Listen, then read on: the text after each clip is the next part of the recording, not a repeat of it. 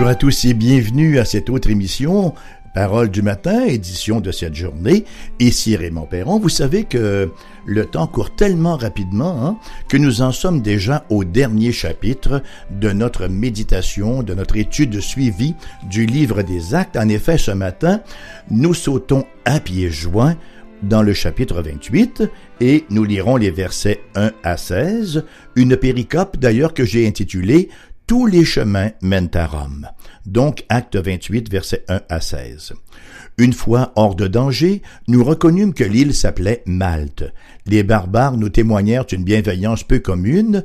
Ils nous recueillirent tous auprès d'un grand feu qu'ils avaient allumé parce que la pluie tombait et qu'il faisait très froid.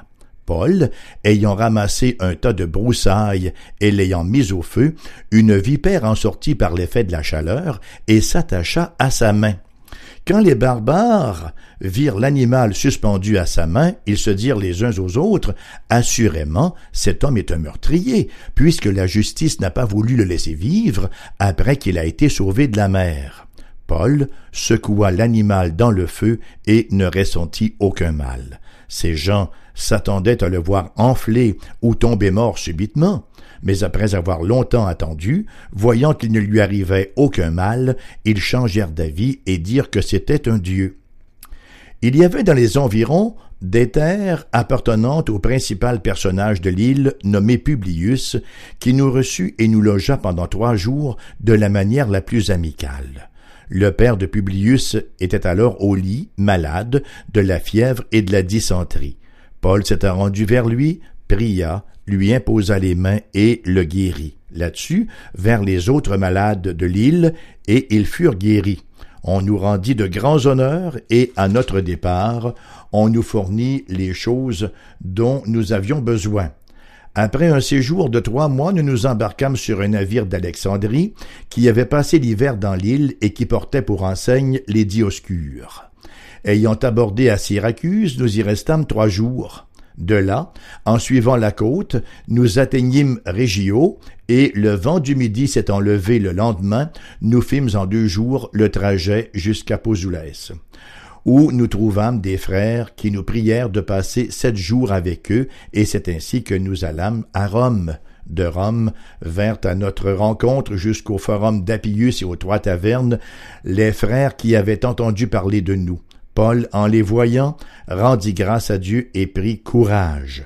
Lorsque nous fûmes arrivés à Rome, on permit à Paul de demeurer dans un domicile particulier avec un soldat qui le gardait. Pardon. Mais voilà, on est donc au dernier chapitre du livre des actes avec l'arrivée de Paul à Rome. Rome, capitale de l'Empire romain, ville unique que Paul voulait certainement depuis très longtemps visiter, non pas à titre de touriste, mais bien comme ministre du Seigneur Jésus-Christ. D'ailleurs, il leur avait écrit déjà, hein, à l'Épître aux Romains, chapitre 1, versets 11 et 12, il avait dit, Car je désire vous voir pour vous communiquer quelques dons spirituels, afin que vous soyez affermis, ou plutôt afin que nous soyons encouragés ensemble au milieu de vous par la foi qui nous est commune à vous et à moi. Rome, c'était vraiment la ville qui était sur le cœur de Paul, hein? c'était sur son cœur. Dans Actes chapitre 19 verset 21, nous lisons en effet Paul qui écrit Après que ces choses se furent passées, Luc qui écrit, je dis bien, après que ces choses se furent passées, Paul forma le projet d'aller à Jérusalem en traversant la Macédoine et l'Achaïe. Quand j'y serai allé, se disait-il, il faut aussi que je vois Rome. C'est évident que si l'Évangile était pour devenir une religion mondiale, Rome devenait inévitable. Hein? Par ailleurs, le Seigneur lui avait confirmé son allée à Rome. Rappelons-nous ce que nous avons lu au chapitre 23 du livre des Actes, verset 11. La nuit suivante, le Seigneur apparut à Paul et dit, Prends courage, car de même que tu as rendu témoignage de moi dans Jérusalem, il faut aussi que tu rendes témoignage dans Rome. Voilà donc que son désir est maintenant réalisé. Il est réalisé, mais certainement pas de la manière dont il l'avait imaginé. On trouvait déjà à Rome des chrétiens et ils étaient quand même assez nombreux. Une église y avait été établie sans la présence d'un apôtre, vraisemblablement là par ceux qui s'étaient convertis à la Pentecôte, en ceux qui étaient venus de Rome à Jérusalem pour la Pentecôte, qui s'étaient convertis et qui étaient retournés par la suite là-bas. Vraisemblablement, ils ont rendu témoignage et ils ont ainsi établi une église. Nous allons voir deux portions d'Acte 28. D'abord, euh, de, de, cette portion-là. D'abord, l'arrivée de Paul sur l'île de Malte et ensuite son arrivée à Rome. Premièrement, donc, l'île de Malte. Dans les derniers versets du chapitre 27, nous lisons ce qui suit, hein, les versets 43 et 44. Mais le centenier qui voulait sauver Paul les empêcha d'exécuter son dessein. Il ordonna à ceux qui savaient nager de se jeter les premiers dans l'eau pour gagner la terre, et aux autres de se mettre sur des planches ou sur des débris du navire, et ainsi tous parvinrent à terre sains et saufs.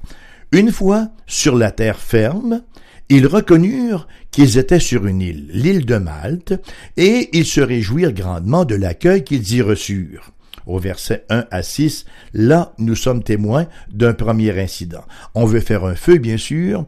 On ramasse du bois. Paul, bon, met l'épaule à la roue ou les mains aux branches, si vous voulez. Hein. Il ramasse lui-même des morceaux de bois pour alimenter le feu.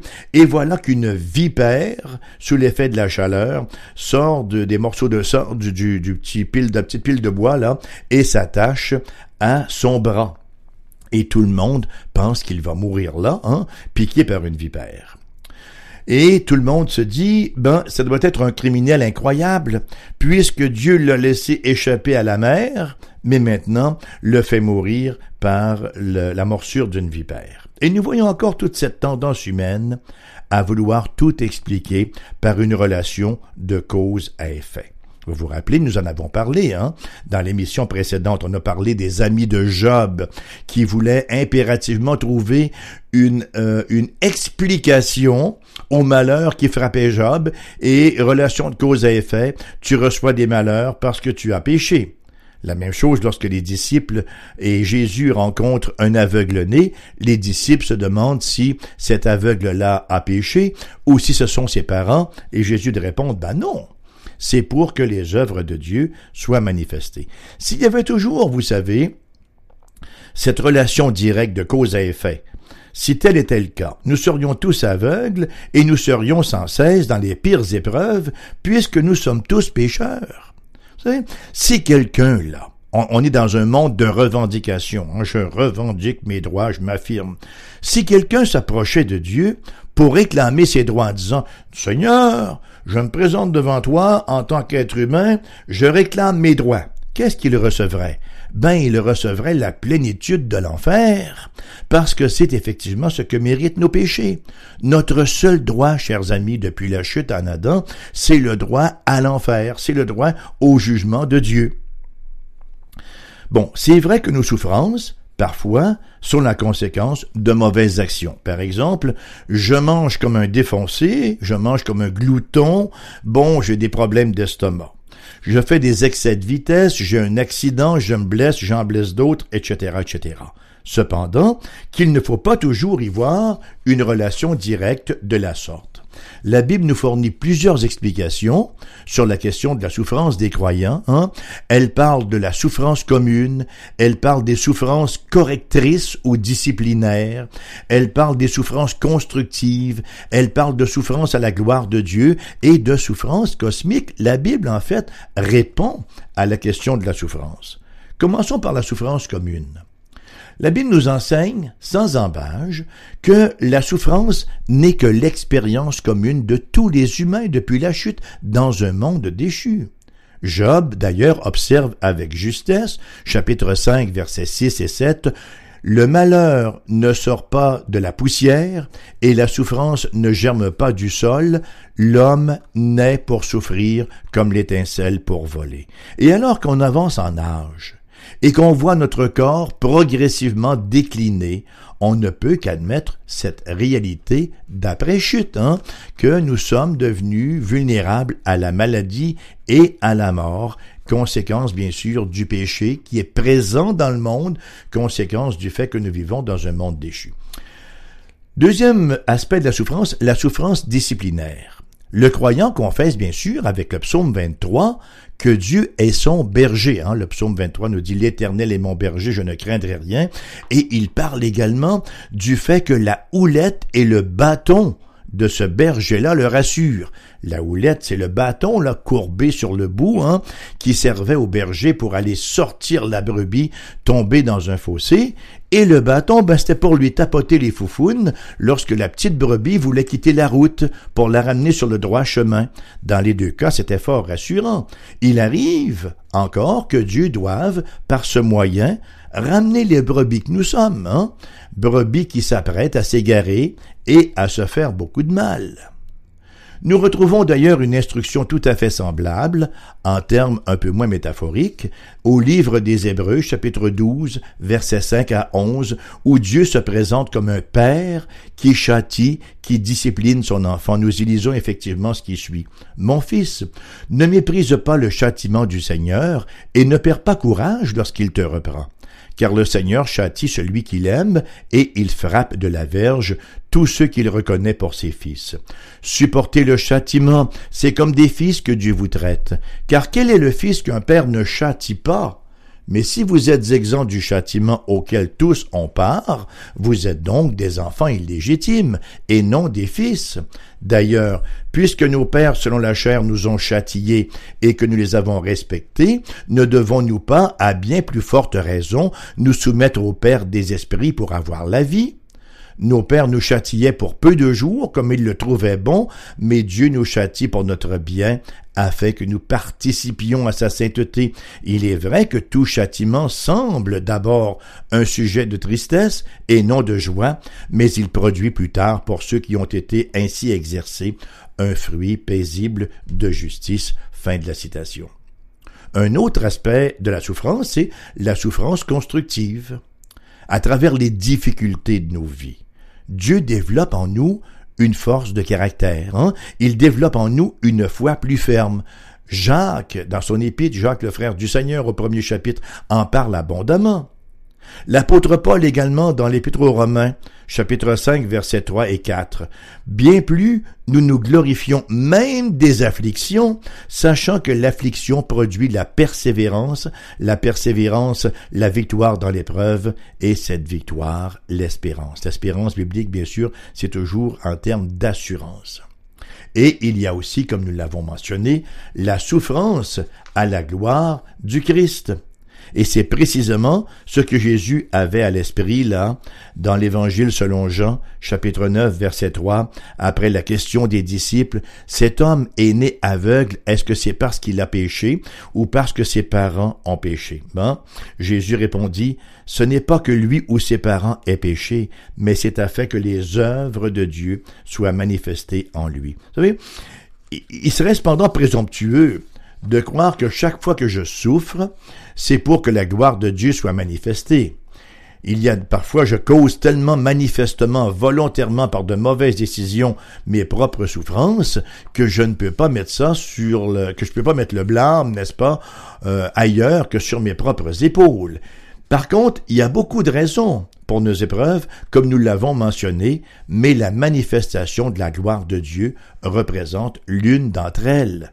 Dans le cas de cet aveugle-né, est-ce à dire que Dieu l'a laissé aveugle jusqu'à ce que Jésus vienne et lui donne la vue pour manifester la gloire de Dieu?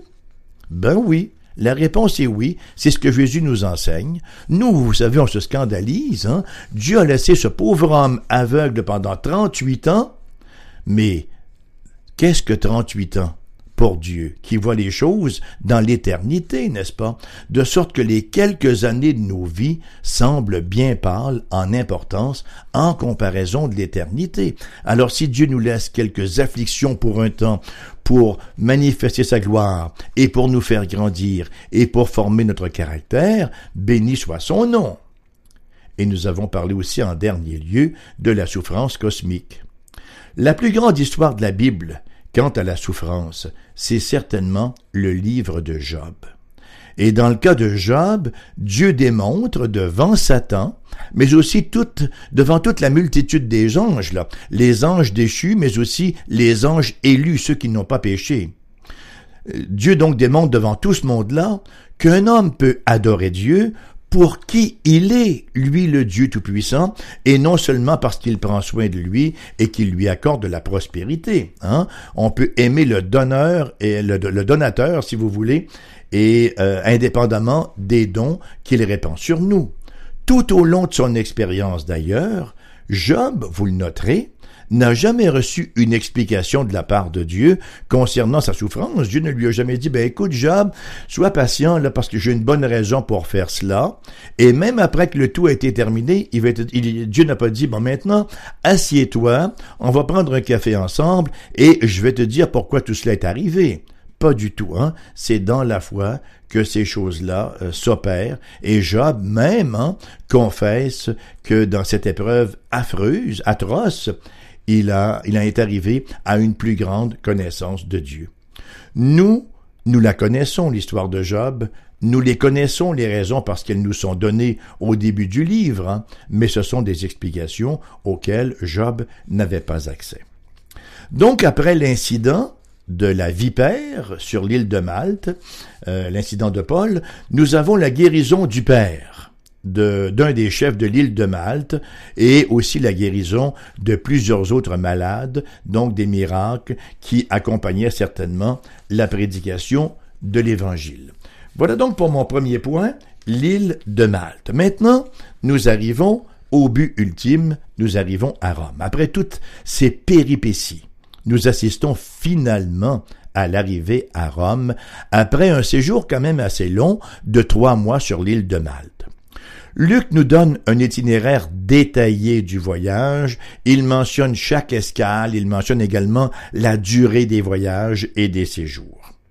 Le verset 15 nous informe que la nouvelle de la venue de Paul à Rome s'était répandue rapidement, presque comme une traînée de poudre, de sorte que des frères sont venus à sa rencontre dès qu'il met le pied sur la terre ferme. Ils font la route de Rome jusque euh, jusqu'à cette hôtellerie là qu'on appelle les Trois Tavernes, vous savez, c'est quand même une quarantaine de kilomètres hein, pour venir accueillir l'apôtre.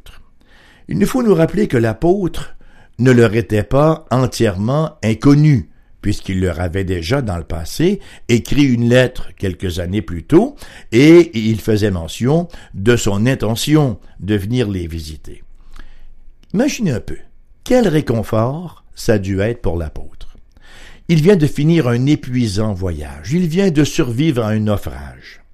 Quel réconfort de voir ses frères en la foi venir à sa rencontre. Inutile de dire la signification de ce geste des frères et des sœurs de Rome en cette circonstance où l'apôtre ne savait pas non plus, il savait pas trop comment les choses allaient tourner pour lui à Rome. Après tout, peut-être allait-il finir martyr, peut-être allait-il y être exécuté. Cependant, parce qu'il y a toujours un cependant, malgré l'accueil reçu, l'apôtre n'a pas été sans épreuve dans la capitale de l'Empire. Quelques années plus tard, alors que depuis sa prison à Rome, il écrit aux Philippiens, il parle de difficultés. Il parle de troubles parmi les chrétiens de Rome. Hein. Il écrit donc Philippiens chapitre 1, versets 15 à 17. Quelques-uns, il est vrai, prêchent Christ par envie et par esprit de dispute, mais d'autres le prêchent avec des dispositions bienveillantes. Ceux-ci agissent par amour, sachant que je suis établi pour la défense de l'Évangile, tandis que ceux-là animés d'un esprit de dispute, annoncent Christ dans des intentions qui ne sont pas pures et avec la pensée de me susciter quelque affliction dans mes liens. Voyez-vous, non seulement était-il dans les liens, était-il en prison, mais certaines personnes lui en voulaient et voulaient encore davantage lui faire du tort. Et encore un peu plus tard, il écrira cette fois-ci à Timothée, dans sa deuxième lettre, en fait, à Timothée, chapitre 1, verset 16 à 17, que le Seigneur répande sa miséricorde sur la maison d'Onésiphore, car il m'a souvent consolé et il n'a pas eu honte de mes chaînes. Au contraire, lorsqu'il est venu à Rome, il m'a cherché avec beaucoup d'empressement et il m'a trouvé. Hein? Un peu étrange que euh, Onésiphore ait dû le chercher tellement avec empressement avant de le trouver. Ben, ça nous suggère que malgré qu'il ait été d'abord bien accueilli par les chrétiens de Rome à son arrivée, ben, ces chrétiens-là ont rapidement perdu sa trace, de sorte que lorsque Onésiphore vient, ils sont incapables de l'informer du lieu où Paul était détenu, où Paul se trouvait. Et lorsque Paul est arrivé, il était une célébrité. Oh, Paul le grand missionnaire, et on se ruait pour le voir. Cependant, lorsque le grand missionnaire s'est retrouvé emprisonné, bon, au début, il jouissait tout de même d'une certaine liberté, pour ensuite voir son emprisonnement devenir beaucoup plus sévère, hein, lorsque convoqué devant le tribunal de César, les chaînes aux pieds et aux poignets, alors là, les défections n'ont pas tardé. On est mieux de s'éloigner de cet homme-là. Hum, il est toxique. Voyez, ça, ça démontre une chose. Il ne faut jamais, chers amis, trop compter sur l'appui des êtres humains, même s'ils professent la foi. Rappelons-nous que le dimanche des rameaux a précédé le vendredi saint pour Jésus, hein? Le dimanche des rameaux. Hosanna, Hosanna, béni soit celui qui vient au nom du Seigneur. Et qu'est-ce qui est arrivé le vendredi suivant? Crucifie-le, crucifie-le et nous sommes parfois appelés à faire la même expérience. Des gens qui nous ont démontré beaucoup d'appréciation pour notre service, pour euh, ce qu'on pouvait faire ensemble, et voilà que subitement, pour une raison ou pour une autre, se tournent contre nous et euh, nous font beaucoup de mal. Alors c'est un petit peu ce qui est arrivé à l'apôtre Paul. Vous savez que nous voyons dans le récit de ce voyage par bateau de Césarée, parce qu'ils sont partis de Césarée, l'arrivée à l'île de Malte et finalement la venue à Rome, nous voyons plusieurs contrastes. Le premier contraste, c'est l'agitation versus la paix intérieure. Ça implique l'agitation extérieure. Il y a tellement d'agitation tout autour de l'apôtre ces circonstances sont toutes en agitation et pourtant la paix intérieure est évidente dans le cœur de Paul.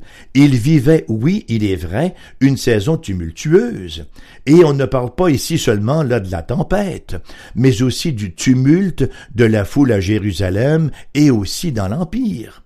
Cependant, à travers tout cela, Paul il y a une paix, il y a une paix, une sérénité qui transpire de l'apôtre. Certainement qu'il n'était pas d'un calme olympien comme si rien ne se passait. Il est encore en régime d'incarnation, mais au-delà de certaines inquiétudes, hein, d'une certaine nervosité, on voit une paix qui surpasse toute intelligence et qui garde son cœur et ses pensées en Christ Jésus. Le deuxième contraste, on va l'appeler vacillation versus progrès stable et cohérent un deuxième contraste. C'est celui entre la vacillation des autres et le progrès stable et cohérent de l'apôtre Paul. Lorsqu'il tombe entre les mains des autorités romaines, elles ne savent pas trop quoi faire avec lui, hein? Un dirigeant après l'autre tente de prendre une décision, mais il ne cesse de vaciller. Il voudrait bien le relâcher, mais il change d'idée parce qu'il y a des pressions, etc., etc. Même le voyage à Rome, d'ailleurs, illustre l'incertitude trois navires, des retards, un naufrage en plus. Si nous détournons nos regards de ces éléments-là, ces éléments extérieurs, et que nous les posons sur Paul, on ne peut qu'être impressionné par l'œuvre de Dieu qui l'amenait à Rome où il devait rendre témoignage. Voyez-vous, les hommes s'énervent de part et d'autre, mais Dieu s'en va calmement avec ses messagers et ses serviteurs, même si la mer est agitée.